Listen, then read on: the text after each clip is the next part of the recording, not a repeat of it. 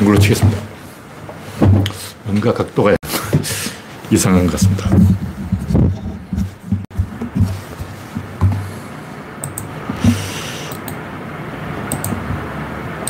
네, 창을 띄우고 있습니다.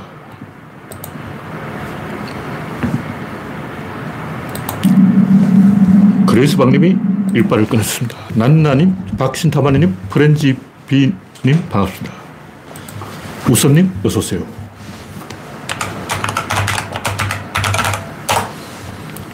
스티브님 반갑습니다.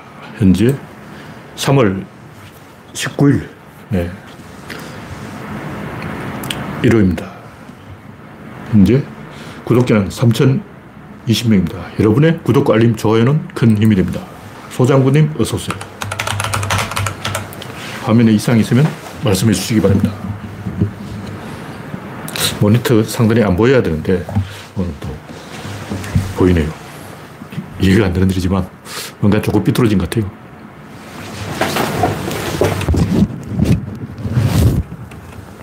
이제 된 것 같기도 하고. 네, 내맘님 어서오세요. 현재 15명이 시청 중입니다. 봄 날씨가 따뜻해졌는데 또 그러다가 다시 이 기온이 오락가락하기 때문에 환절기에 날씨 주의해야 됩니다. 오늘 지금 현재 7.7도, 낮 기온은 15도까지 올랐는데 내일은 16도, 모레는 21도, 수요일은 23도. 와, 수요일까지는 완전히 벚꽃이 필 기세로 가다가 다시 평 소 기온을 회복하겠습니다. 3월 28일에는 15도, 15도에 벚꽃이 필 수 있나? 벚꽃이 피려면 20도 내야 될 것 같은데. 네. 올해는 비가 나서 그렇지 그 외에는 모든 게 정상입니다. 비는 좀 왔으면 좋겠네요. 당근님, 어서오세요. GJ리님, 반갑습니다. 화면에 이상이 있으면 말씀해 주시기 바랍니다. 첫 번째 꼭지는 일본은 윤석열이 싫다. 일본의 컨트롤은 윤석열하고 뭐 잘해보자 하는 식으로 나오지만 자기들이 이 승리를 구가하겠지만 아무 생각 없는 사람들이에요. 뭐. 생각 있으면 혐한 이런 걸 안 하죠. 엽서와 수님 어서오세요. 김영삼한테 어, 버르장머리 고침을 한번 당하고 이명박한테 독도 방문을 다, 당하고 보수한테 많이 당했어요. 보수 정권이 일본에 잘 보이지 않았어. 한일 관계는 본질적으로 한국이 일본을 치고 올라왔기 때문에 한국이 일본보다 앞서기 때문에 일어난 현상이기 때문에 이건 해결이 안 됩니다. 한국, 한일 관계를 좋아지게 하는 방법이 뭐냐? 딱 하나 있어요. 한국이 후진국이 되면 돼. 그래서 윤석열이 한국을 후진국으로 만들려고 생각하고 있는 것 같기도 한데 큰 흐름에서 보자면 한국은 이미 이제 선진국 무턱에 들어섰기 때문에 지금까지 선진국에서 다시 후진국으로 후퇴한 날은 없습니다. 없어요, 없어. 세계사는 이렇게 맞물려 돌아가기 때문에 하, 하, 밀어주고 당겨주고 하면서 같이 올라가는 거예요. 상호작용을 하면서 같이 올라가는 거지 혼자 못 올라가. 미국 혼자 막 발전할 수 있을 것 같은데 실제 생산력을 보면 미국이 압도적이잖아요. 생산력으로 보면 미국이 다른 유럽 나라의 한 10배를 돼야 돼. 근데 실제로는 비슷하게 가는 거예요. 물론 미국이 앞서 있지만 일 반 미국 시민들, 뭐 흑인이라든가 가난한 중서부의 가난한 백인들 이런 기준으로 보면 미국이 유럽보다 앞서 있지 않아요. 오히려 복지가 잘 되어 있는 유럽이 앞서 있다고. 원래 문명이라는 게 그런 거예요. 한 나라가 독주하는 게 구조적으로 불가능합니다. 왜 그렇게 되냐면 잘 살면 인건이 올라가요. 서울시가 그런다는데 숫자는 굉장히 높은데 실제 사는 걸 보면 뭐 큰 차이 없습니다. 자기가 잘 산다는 걸 느끼려면 해외여행을 해야 돼요. 자기 나라 안에서는 그걸 느낄 수가 없어. 이런 딜레마가 있기 때문에 이 결국 한일 관계는 한국이 다시 거지가 되어야 좋아질 수가 있고 그렇지 않으면 앙앙불락 서로 이렇게 애면 걸면 갈등과 긴장 상태로 가는 수밖에 없어요. 그 일본도 이걸 알고 있어. 한일 관계가 뭐 좋아진다 그러지만 그 말로 그런 거고 실제로는 안 좋아진다는 걸 알고 있어요. 좋아지는 신용만 하는 거야. 일본이 이명, 윤석열을 너무 씹어버리면 다시 또 냉랭해질 것이기 때문에 조금 이제 윤석열을 밀어주는 척은 해야 돼요. 그때 너무 밀어지면 더 또 역풍이 있어. 그리고 일본 입장에서도 윤석열을 잘해주고 싶어도 잘할 방법이 없어요. 윤석열을 환대한다고 해서 뭐 윤석열 지지율이 한국에서 올라가는 건 아니고 윤석열을 엿먹인다고 해서 뭐 일본에 좋은 게 있는 것도 아니고 이러도 안 좋고 저러도 안 좋아요. 이건 모든 사람이 다 알고 있어. 그냥 형식적으로 일본의 본심은 어차피 내년이면 총선 있고 윤석열은 꼬꾸라질 거고 그럼 다시 민주당이 집권할 거고 그럼 다시 옛날로 돌아갈 거고 이게 다 알고 있는 거예요. 그러니까 윤석열을 밟아버릴 때 밟아버리자. 왜냐면 언제 한번 밟아보냐. 문재인이 다시 등장하면 못 밟는다. 민주당 정권이 등장하면 밟아보고 싶어도 밟을 수가 없기 때문에 찬스 왔을 때 밟아보자. 이게 일본 본심이라고. 찬스 왔을 때 밟아버리는 거예요. 윤석열 지금 밟히고 있는 거야. 일본에서 뭐 환대 받고 한일 관계 좋아지고 혐한이 사라지고 이런 건 불가능합니다. 일본 소비자는 한국 물건 안 써요. 한국 사람도 중국 물건 안 쓰잖아. 여러분 중국 자동차 타는 사람 있어요? 없잖아. 중국 스마트폰 좋아요, 좋아. 내가 안 써봤지만 어, 중국 사람들은 좋아할 거 아니야. 중국 사람은 아, 중국 스마트폰이 최고야. 중국 자동차 최고야. 이런다고. 그 여러분은 중국 자동차, 중국 스마트폰 쓰냐고 안 쓰잖아. 그러니까 일본도 제가 볼때 100년 후에도 한국 물건 안 쓸 것 같아요. 근데 한류 방송 보는 것 같아요. 젊은 사람 위주로. 그래서 한일 관계는 계속 이 상태로 갈 수밖에 없다. 그 일본은 윤석열을 말려 죽일 수밖에 없다. 중국도 마찬가지. 중국이 형식적으로 북한을 도와주는 척 하지만 전혀 안 도와줘요. 중국은 자기만 잘 살고 중국은 계속, 북한은 계속 거지 상태로 남겨놓자.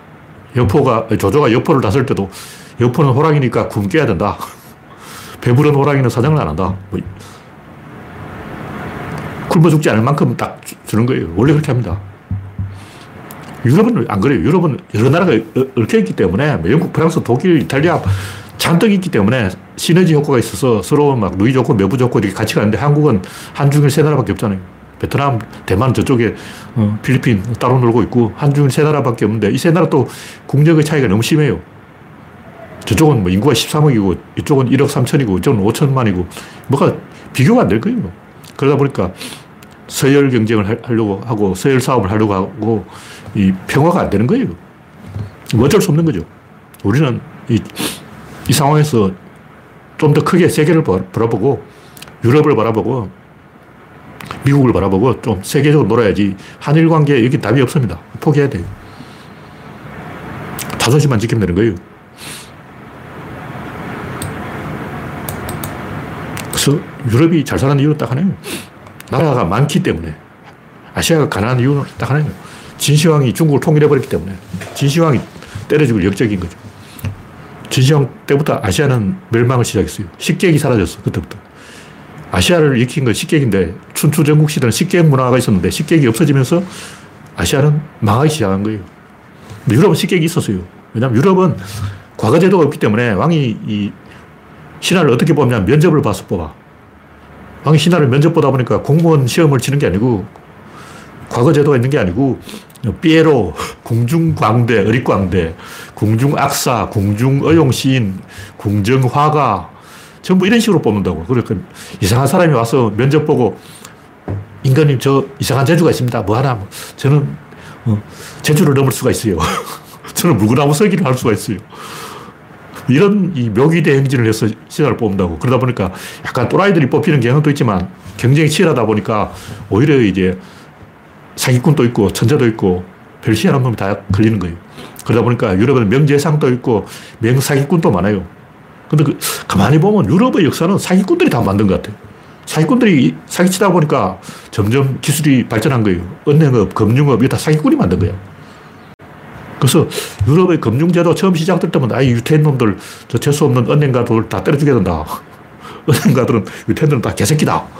이렇게 생각을 했는데 그 이 유태인들이 또 사기꾼들이 유럽을 경제를 이렇게 세운 거죠. 보험, 뭐, 금융제도, 은행업 다 그 사람들이, 화폐제도 다 그 사람들이 만든 거예요.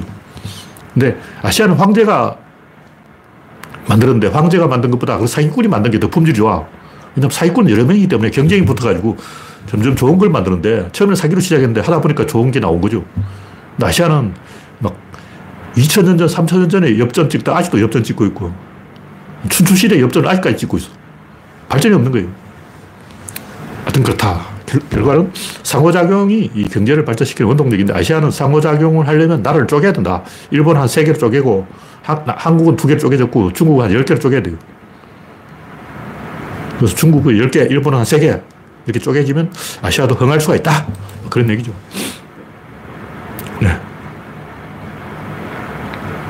다음 꼭지는 지지율 추락 알면서 밀어붙인 윤석열. 윤석열은 볼때 일본하고 이렇게 해서 지지율이 떨어진다는 뻔히 알면서 했어요. 왜 그랬을까? 뭐, 기레기 제목 뽑은 거는, 아, 박정희처럼 뭐 과감하게, 어, 뭐 한번 해보자. 뭐 이렇게 긍정적으로 해놨지만 제가 볼 때 원래 그렇게 합니다. 원래 꼴통 그렇게 해. 아무거나 하는 거예요. 아무것도 안 하면 그것도 이상하잖아. 뭐라도 해야 되니까. 좋은 걸 못하기 때문에 나쁜 걸 하는 거예요. 하루살이가 뭐 내일 생각하는 게 아니죠. 팁포텟이라고 그러죠. 손 따라 두는 거예요. 상대방 이렇게 하면 이렇게 하고 계속 응수를 합니다. 제가 여러 번 얘기했지만 좋은 흐름이 되면 장기전을 하고 딱 이렇게 팔짱 끼고 딱 관망을 하면서 흠, 저놈 새끼가 나한테 이득이 될까 손해가 될까 이걸 짠대가를 굴려서 생각하는데 상황이 나쁘면 그런 게 없어요. 계속 팔을 잘라. 계속 자기 자식을 죽입니다. 그냥 그렇게 해야 다음 패를 볼 수가 있기 때문에. 그러다 보니까 계속 단절이 돼서 계속 수렁으로 빠져드는 거예요. 윤석열 한 행동, 김종인 잘라내고, 이준석 잘라내고, 황교안 잘라내고, 나경원 잘라내고, 안철수 잘라내고, 다 잘라버렸어. 손 잘라버려. 팔 잘라버려. 발 잘라버려. 다리 잘라버려. 다 잘라버려. 그 다음에 맨 마지막에 뭘 자를까? 자기 목을 잘라요. 원래 그렇게 합니다. 윤석열이 이상한 게 아니고, 뭐 역사책을 읽어보면 중국에도 그렇고 로마 황제들도 또라이들이 많아요. 굉장히 이상한 짓입니다. 보통 보면 이상한 황제들 공통점은 자기 마누라, 자기 엄마, 자기 누나, 자기 여동생하고 전쟁을 해요. 그래서 가족들하고 싸운다고. 그래서 연산군은 자기 신하들 다 잘라버렸는데 마지막으로는 자기 마누라까지 자르고 그렇게 합니다. 일본이 미국을 이길 수 있다고 믿고 기습을 한 게 아니에요. 그냥 한 거야. 근데 야마모토 이소롭고 이 양반이 원래 이 미국하고 전쟁을 결사 반대하던 사람이 반대하다가 안 되겠다 싶으니까 내가 하겠다 하고 총대를 매버린 거예요. 태도를 180도로 바꿔버려요. 그런 인간 많아요. 왜냐? 미국을 이길 자신은 없지만 진주만을 습격할 자신이 있거든. 자기가 할 수 있는 걸 하는 거예요. 이게 내시균형, 죄수의 딜레마, 게임 이론이라고. 이길 수 없으면 지는 게임을 하는 거예요. 그 순간을 이기는 게임. 티포테시, 바둑 손 따라 두는 것도 바둑 전체 이기는데 관심 없고 일단 상대방 말 조그만 한 개 잡아먹는 것, 거기에 사례를 기울인 거죠. 그러면 상대가 반응을 할 것이고 계속 반응해주면 계속 가는 거죠. 푸틴도 마찬가지예요. 그걸 말리는 사람이 없었기 때문에 전쟁을 한 거지. 뭐 전쟁을 해서 어떤 계획이 있어서 전쟁을 한 게 아니고 아무도 안 말리니까 결과적으로 그렇게 되어버린 거죠. 빠, 수렁에 빠진 거지. 뭐 알고 생각이 있어서 그렇게 한 게 아니에요. 윤석열도 무슨 생각이 있어서 그렇게 한 게 아니고 원래 인간은 그렇게 합니다. 왜냐하면 정당 정치라는 것은 당이 이 이념을 제시하고 어젠다를 제시하고 당이 이끌어가는데 윤석열은 당을 무시해버려요. 국힘당, 민주당 다 무시하고 자기 혼자 원맨쇼를 하기 때문에 아무 계획이 없이 그러니까 계획을 세우려면 국힘당이 전면에 나, 서야 되는 거죠. 대통령실은 빠지고 대통령실이 뉴스에 나오면 안 돼. 지금 계속 대통령실, 대통령실 그러면서 뉴스에 나오잖아요. 그 자체가 잘못된 거죠. 네, 다음 곡지는 야구 멸망 한국.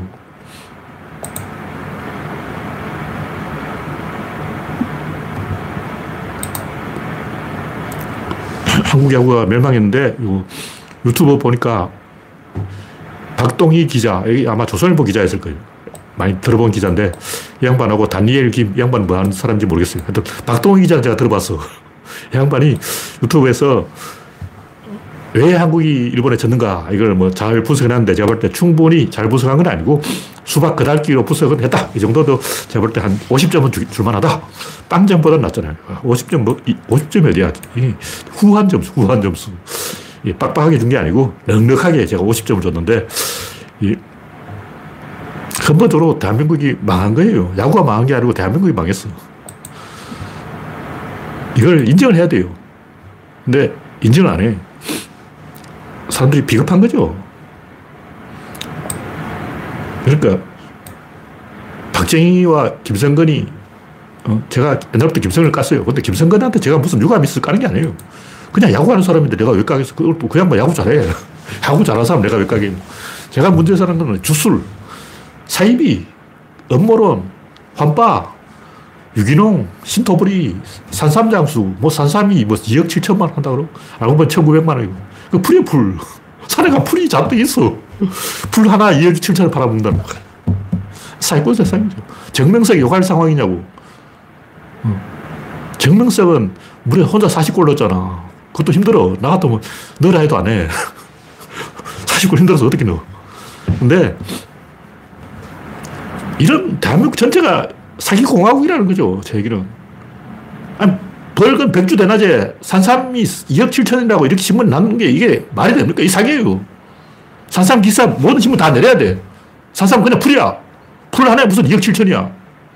풀을 2억 7천에 팔아먹는 봉이 김선달이 어디냐고.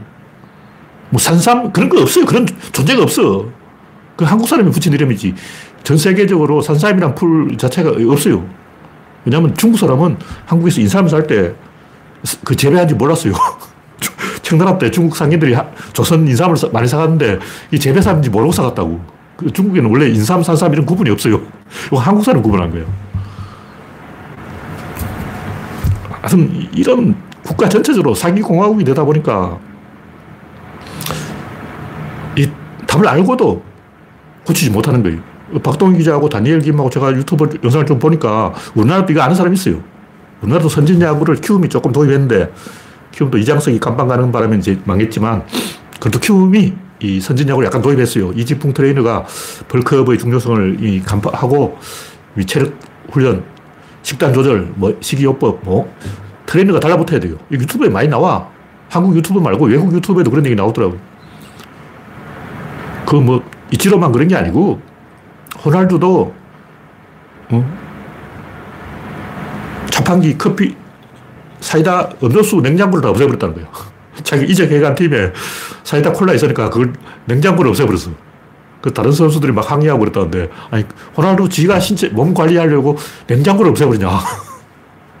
근데 그 사람들은 죽기 살기를 하는 거예요. 근데 우리는 아직도 정신력 이러고 있다고. 박정희가 그렇잖아. 일본 걸 수입해오면서 일본의 과학을 수입해온 게 아니고, 일본의 민주주의를 수입해온 게 아니고, 일본의 다양성을 수입해온 게 아니고, 100년 전 일본을 수입해 왔어요. 군국주의 일본을 수입해 온 거야. 박정희가 일본하고 수교하면서 일본 걸 좋은 걸 좀 가져올 생각 안 하고 일본이 나쁜 것만 싹 가져온 거예요. 그 김성근 이 양반도 일본에 가서 뭐 배워온 게 정신력 개소리 하고 있네. 일본의 단점만 배워온 거예요. 일본의 단점과 한국의 단점, 한국의 단점 인맥이죠. 일본의 정신력과 한국의 인맥이 결합되는 최악의 괴물이 만들어진 거죠. 이 개망신 당할 거 저는 알고 있었다고. 출신수도 알고 있었어. 아는 사람도 알았어. 제가 박동희 기자 이 양반도 한국 야구가 망한다는 거 알고 있었을 거예요. 물론 이제 야구라는 게 투수 노름이기 때문에 안호진을 데리고 가면 좀 뭐가 이 개망신은 피할 수 있었어요. 일단 김광현은 호주전에 투입해서 호주는 이기고 한일전은 안호진이 한 6, 7회까지 막아주면 적어도 체면은 세운다. 이기지는 못하지만 체면은 세울 수 있다. 운 좋아서 왜냐하면 일본 투수들도 이 자기 관리를 하기 때문에 컨디션을 너무 일찍 안 당겨요. 컨디션을 너무 일찍 끌어올리면 시즌 들어가면 망한다고. 다르비시도 그걸 아는 거야. 다르비시도 일부러 몸이 아직 덜 풀어놨다고. 다르비시가 아직 몸을 덜 풀었을 때 내가 다르비시라도 몸 안 풀어요. 4월달에 몸 풀어야지. 지금부터 컨디션 끌어올리면 손해라고. 피 보는데 개망신, 개망신. 너무 일찍 컨디션을 끌어올리면 안 되기 때문에 우리가 기회가 있었고, 이런 일본의 약점을 잘 공략해서 어, 한점 차로 일본을 다 이길 수는 없고, 결승전은 어차피 져요. 결승전은 못 이기지만 예선전에 한 번은 이길 수 있다. 옛날부터 한국이 노리는 게 그거 아니야. 근데, 음, 진지하지 않은 거예요. 제가 볼 때 한국인은 진, 진지하지 않아. 뭐 스포츠가 중요한 게 아니라 뭐든지 다 그래요. 뭐든지 이 요령으로, 어, 근성으로, 눈가림으로, 눈 가리고 아웅하려고 그런다. 보니까 다 알고 있어요. 다 알고 있는데 인맥 때문에 안 하는 거예요. 어떤 뭐 어떤 구단의 감독이 누구라면 이군 감독은 또 누구로 하는데 그 자기 이제 후배를 쓰는 거예요. 그래서 서로 이제 당겨주고 밀어주고 이런 짓을 한다고. 원래 1군과 2군 철저히 분리해서 해야 되는데 한국은 형님 좋고 매부 좋고 누이 좋고 이런 짓을 하기 때문에 다 뒷구멍으로 짱하다가 뭐 틀렸다는 걸 알면서도 계속 그 길을 가는 거야. 왜냐면 인맥을 가려야 되기 때문에. 답이 없는 거죠. 그럼 뭐 망하는 수밖에 없어. 뭐. 이런 망해야지 뭐 줄 거야. 그래서 한국은 좀 더 깨져야 됩니다. 그래서 정신 차리려면 한국은 희망이 없다 하고 이대로는 희망이 없다. 진실을 말해야 돼요.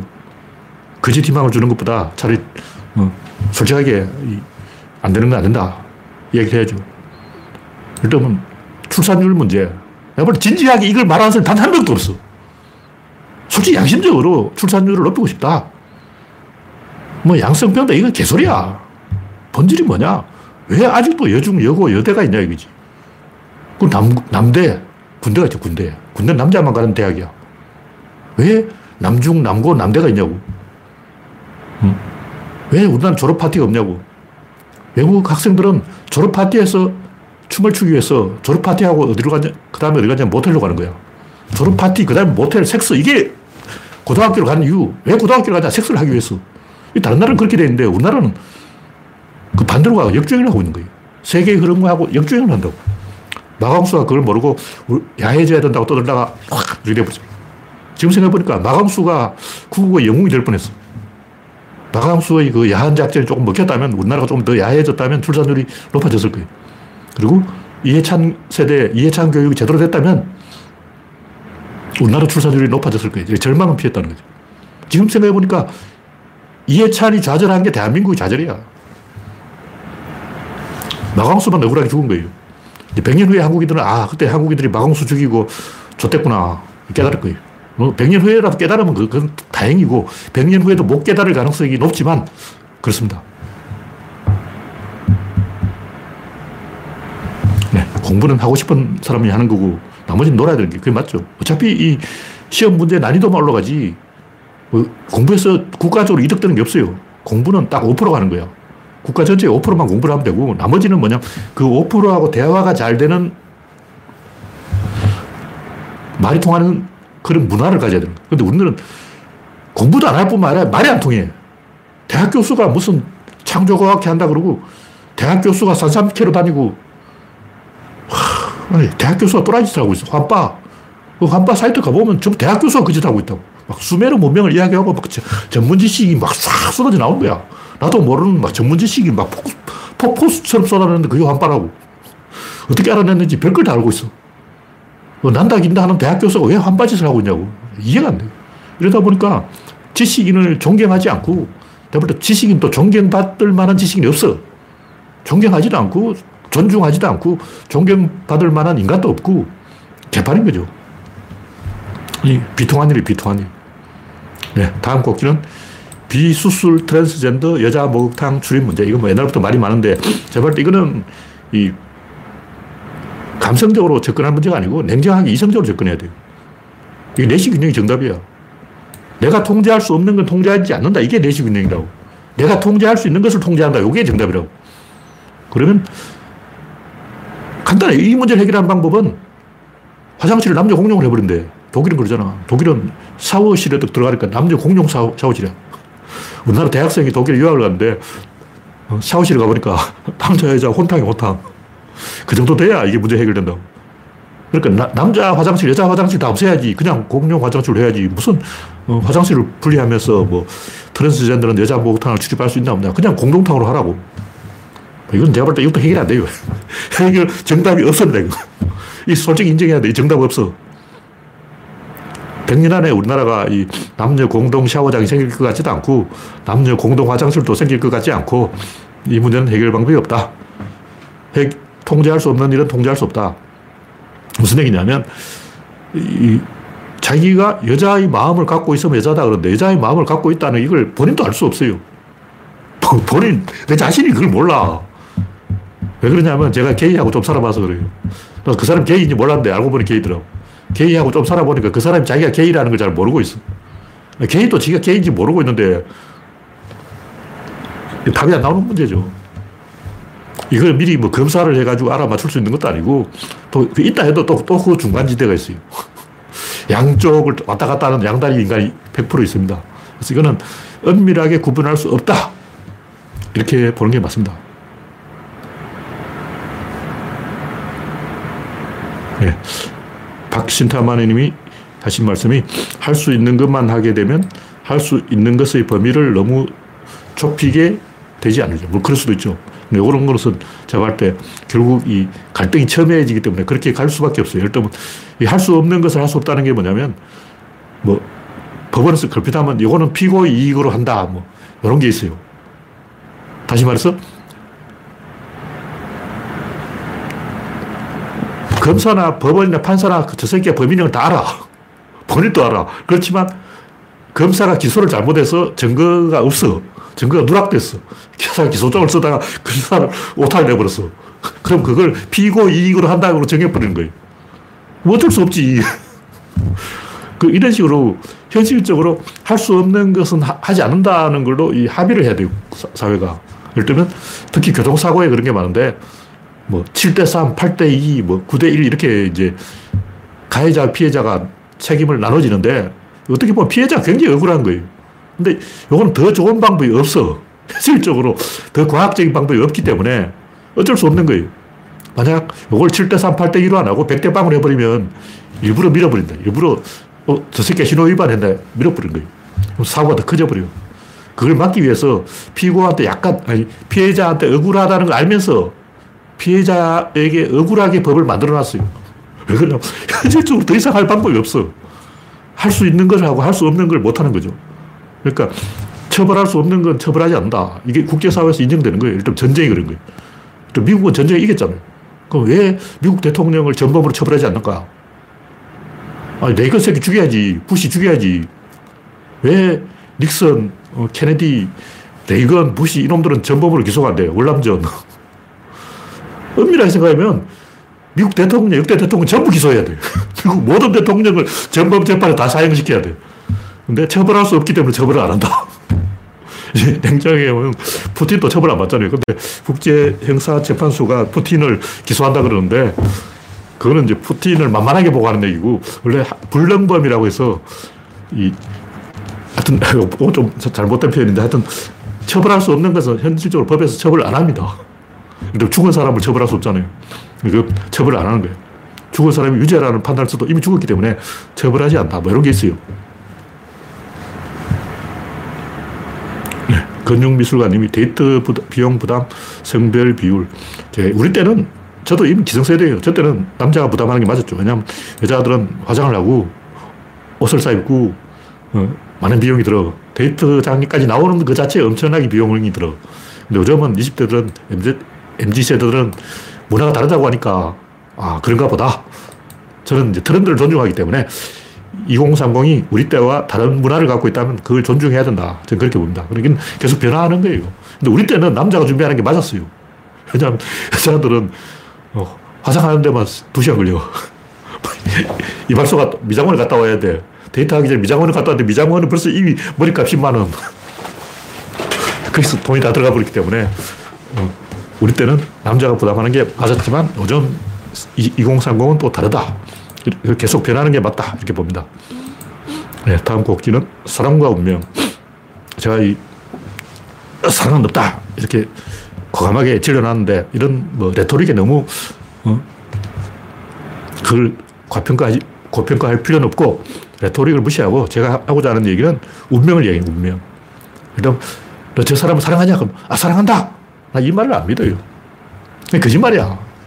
왜냐면 마음은 하루에 12번도 더 변하는 거야. 근데 운명이다. 이건 오히려 믿을 수가 있어요. 조선시대. 뭐 우리 엄마, 우리 아버지도 운명으로 결혼한 거지 사랑해서 결혼한 게 아니에요. 저 엄마, 아빠한테 물어봤어. 어떻게 결혼했냐? 그러니까, 아, 그렇게, 어, 운명적으로 결혼하게 됐다 그러지. 아, 사랑해서 결혼한 게 아니더라고. 근데 사랑은 못 믿는데 운명은 믿어야 되는 거예요. 그래서 운명은 뭐 사주팔자 이런 게 아니고 또 오해하면 안 되는데 제가 운명이라는 단어를 쓰니까 아, 저 인간은 운명론자인가 보다. 이렇게 말하면 안 되고 자기 스스로가 운명을 만든다는 거죠. 운명은 내가 만들어간다. 그게 뭐냐면 빌드업이 빌드업. 인성의 빌드업, 자기 정체성을 자기가 만들기 때문에 박쥐 같은 인간도 있고 노무현 같은 인간도 있는데 그렇게 자기 정체성을 한번 만들어버리면 그 운명이에요. 제가 여러 번 얘기했지만 이 벙어리 마을에서 혼자 말할 수 있는 사람은 운명인 거예요. 그게 운명이야. 내가 마, 사는 마을에 이 마을 사람이 전부 벙어리. 우리 마을에 말할 수 있는 사람이 나 한 명밖에 없어. 모든 사람이 이제 나를 믿고 있어. 왜냐면 벙어리들은 거짓말을 안 해. 왜 벙어리들이 거짓말을 하냐. 벙어리한테 농담으로 뜨거운 물인데 찬물이다 이렇게 해버리면 화상 입는다고. 벙어리한테 농담을 하면 안 되는 거야. 벙어리들은, 장애인들은 농담이 없어요. 항상 무조건 진실이야. 벙어리 마을에서 유일하게 말할 수 있는 사람은 운명인 거죠. 그 사람은 자기 운명을 따라가는 거지. 뭐 사랑하고 뭐 행복하고 뭐 이런 이런 감성적인 감성팔이 심파 이런 건 없어요. 그런 게 없어. 제가 하는 얘기는 뭐 양아치들은 진중권 같은 놈들은 논외로 하고 인간 자기 정체성을 스스로 만들어 온 사람 그런 사람들로 좁혀서 이야기하면 운명적인 사랑이 진짜 사랑이고 운명과 관계없는 사랑은 가짜다. 그냥 하는 얘기고 유행가 가사 같은 거고 물론 그런 사람도 있죠. 그냥 뭐 좋으면 살면 그게 사랑이죠. 근데 네, 좀 진지한 이야기를 하려면 왜 사랑하냐? 예뻐니까 사랑한다. 뭐 사랑하는 느낌 들어 사랑하는 게 아니고 필요해서 사랑한다. 그게 진짜예요. 저 사람이 나한테 필요하다. 나한테는 저 사람이 필요하다. 그게 진짜지. 막 얼굴이 예쁘니까 막 첫눈에 반했어요. 그러고 막건 믿을 수 없어요. 왜냐면 첫눈에 반하면 첫눈에 또 헤어져. 잘 반하는 사람은 또 잘 헤어진다고. 그것은 믿을 수 없는 거예요. 그리고 처음 연애할 때는 에너지가 나오기 때문에 상대방을 위해서 하늘에 별이라도 따라줄 것 같지만 나중에 에너지가 떨어진다고. 에너지가 계속 떨어지고. 근데 남자도 에너지가 떨어지고 여자도 에너지가 떨어지는 거예요. 나중에는 이제 사랑을 안 하게 되는 게 아니고 에너지가 떨어지기 때문에 호르몬이 안 나오기 때문에 반응을 안 하는 거예요. 그래서 어떻게 되냐면 돌이 됩니다, 돌. 남자도 돌이 되고 여자도 돌이 되는 거예요. 왜 돌이 됐을까? 그 사랑이 식어서 그런 게 아니고 에너지가 떨어졌다. 이걸, 이걸 봐야 돼요. 에너지라는 건 종합적인 의미인데 단순히 뭐 여자가 예쁘다, 뭐 남자가 덤치가다 이런 게 아니고 사회적인 의욕, 투쟁심 뭐 이런 걸 말하는 거예요.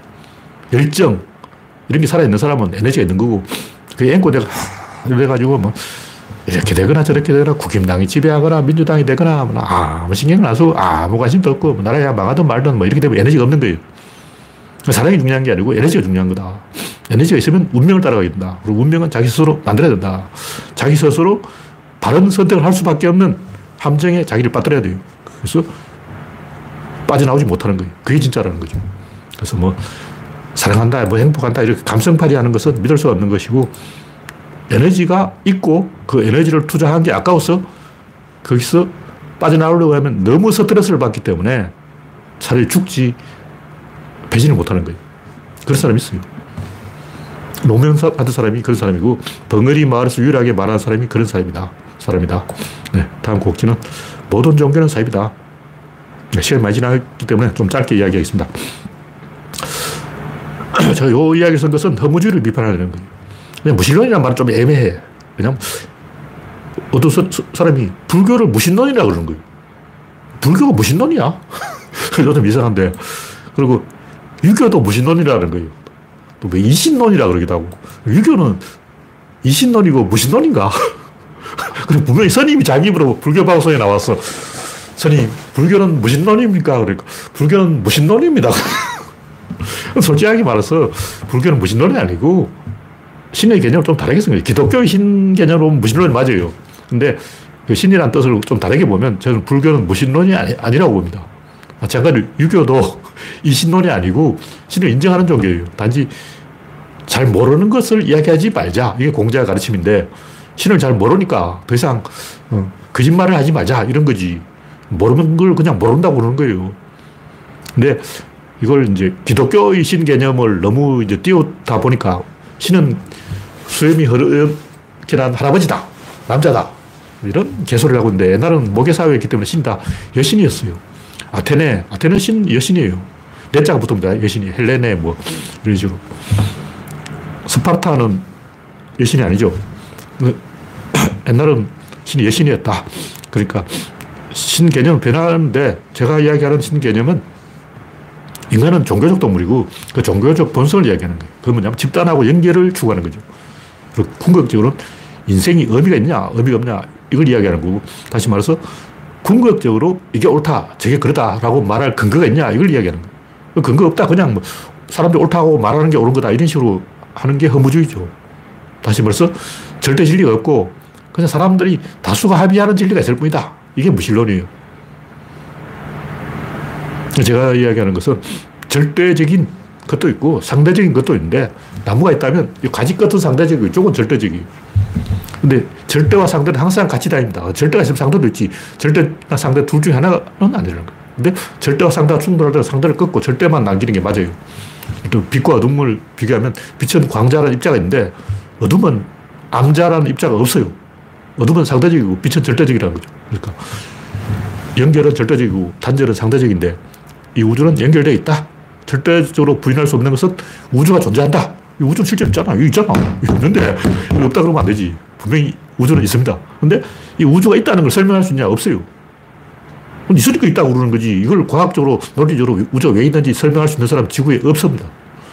내가 생각해봐도 우주가 왜 있는지 모르겠어. 그냥 있는 거야.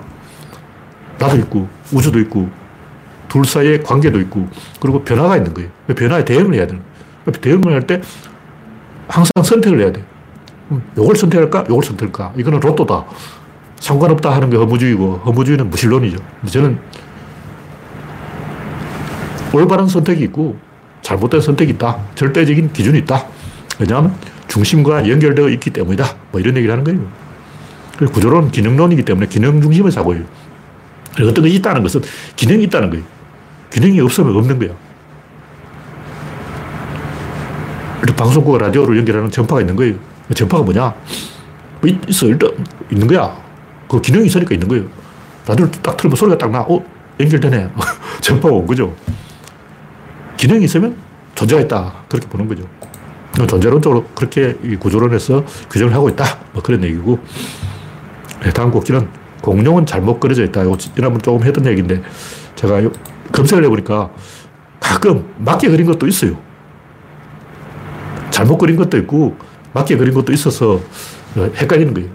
그래서 맞게 그린 것도 우연히 맞게 그린 거지 이 양반들이 알고 맞게 그린 게 아니다. 그 얘기를 제가 하는 거예요. 제가 링크에는 올려놓은 사진들 자세히 보면 특히 사자, 호랑이, 어, 허벅지가 거의 수평이 수평.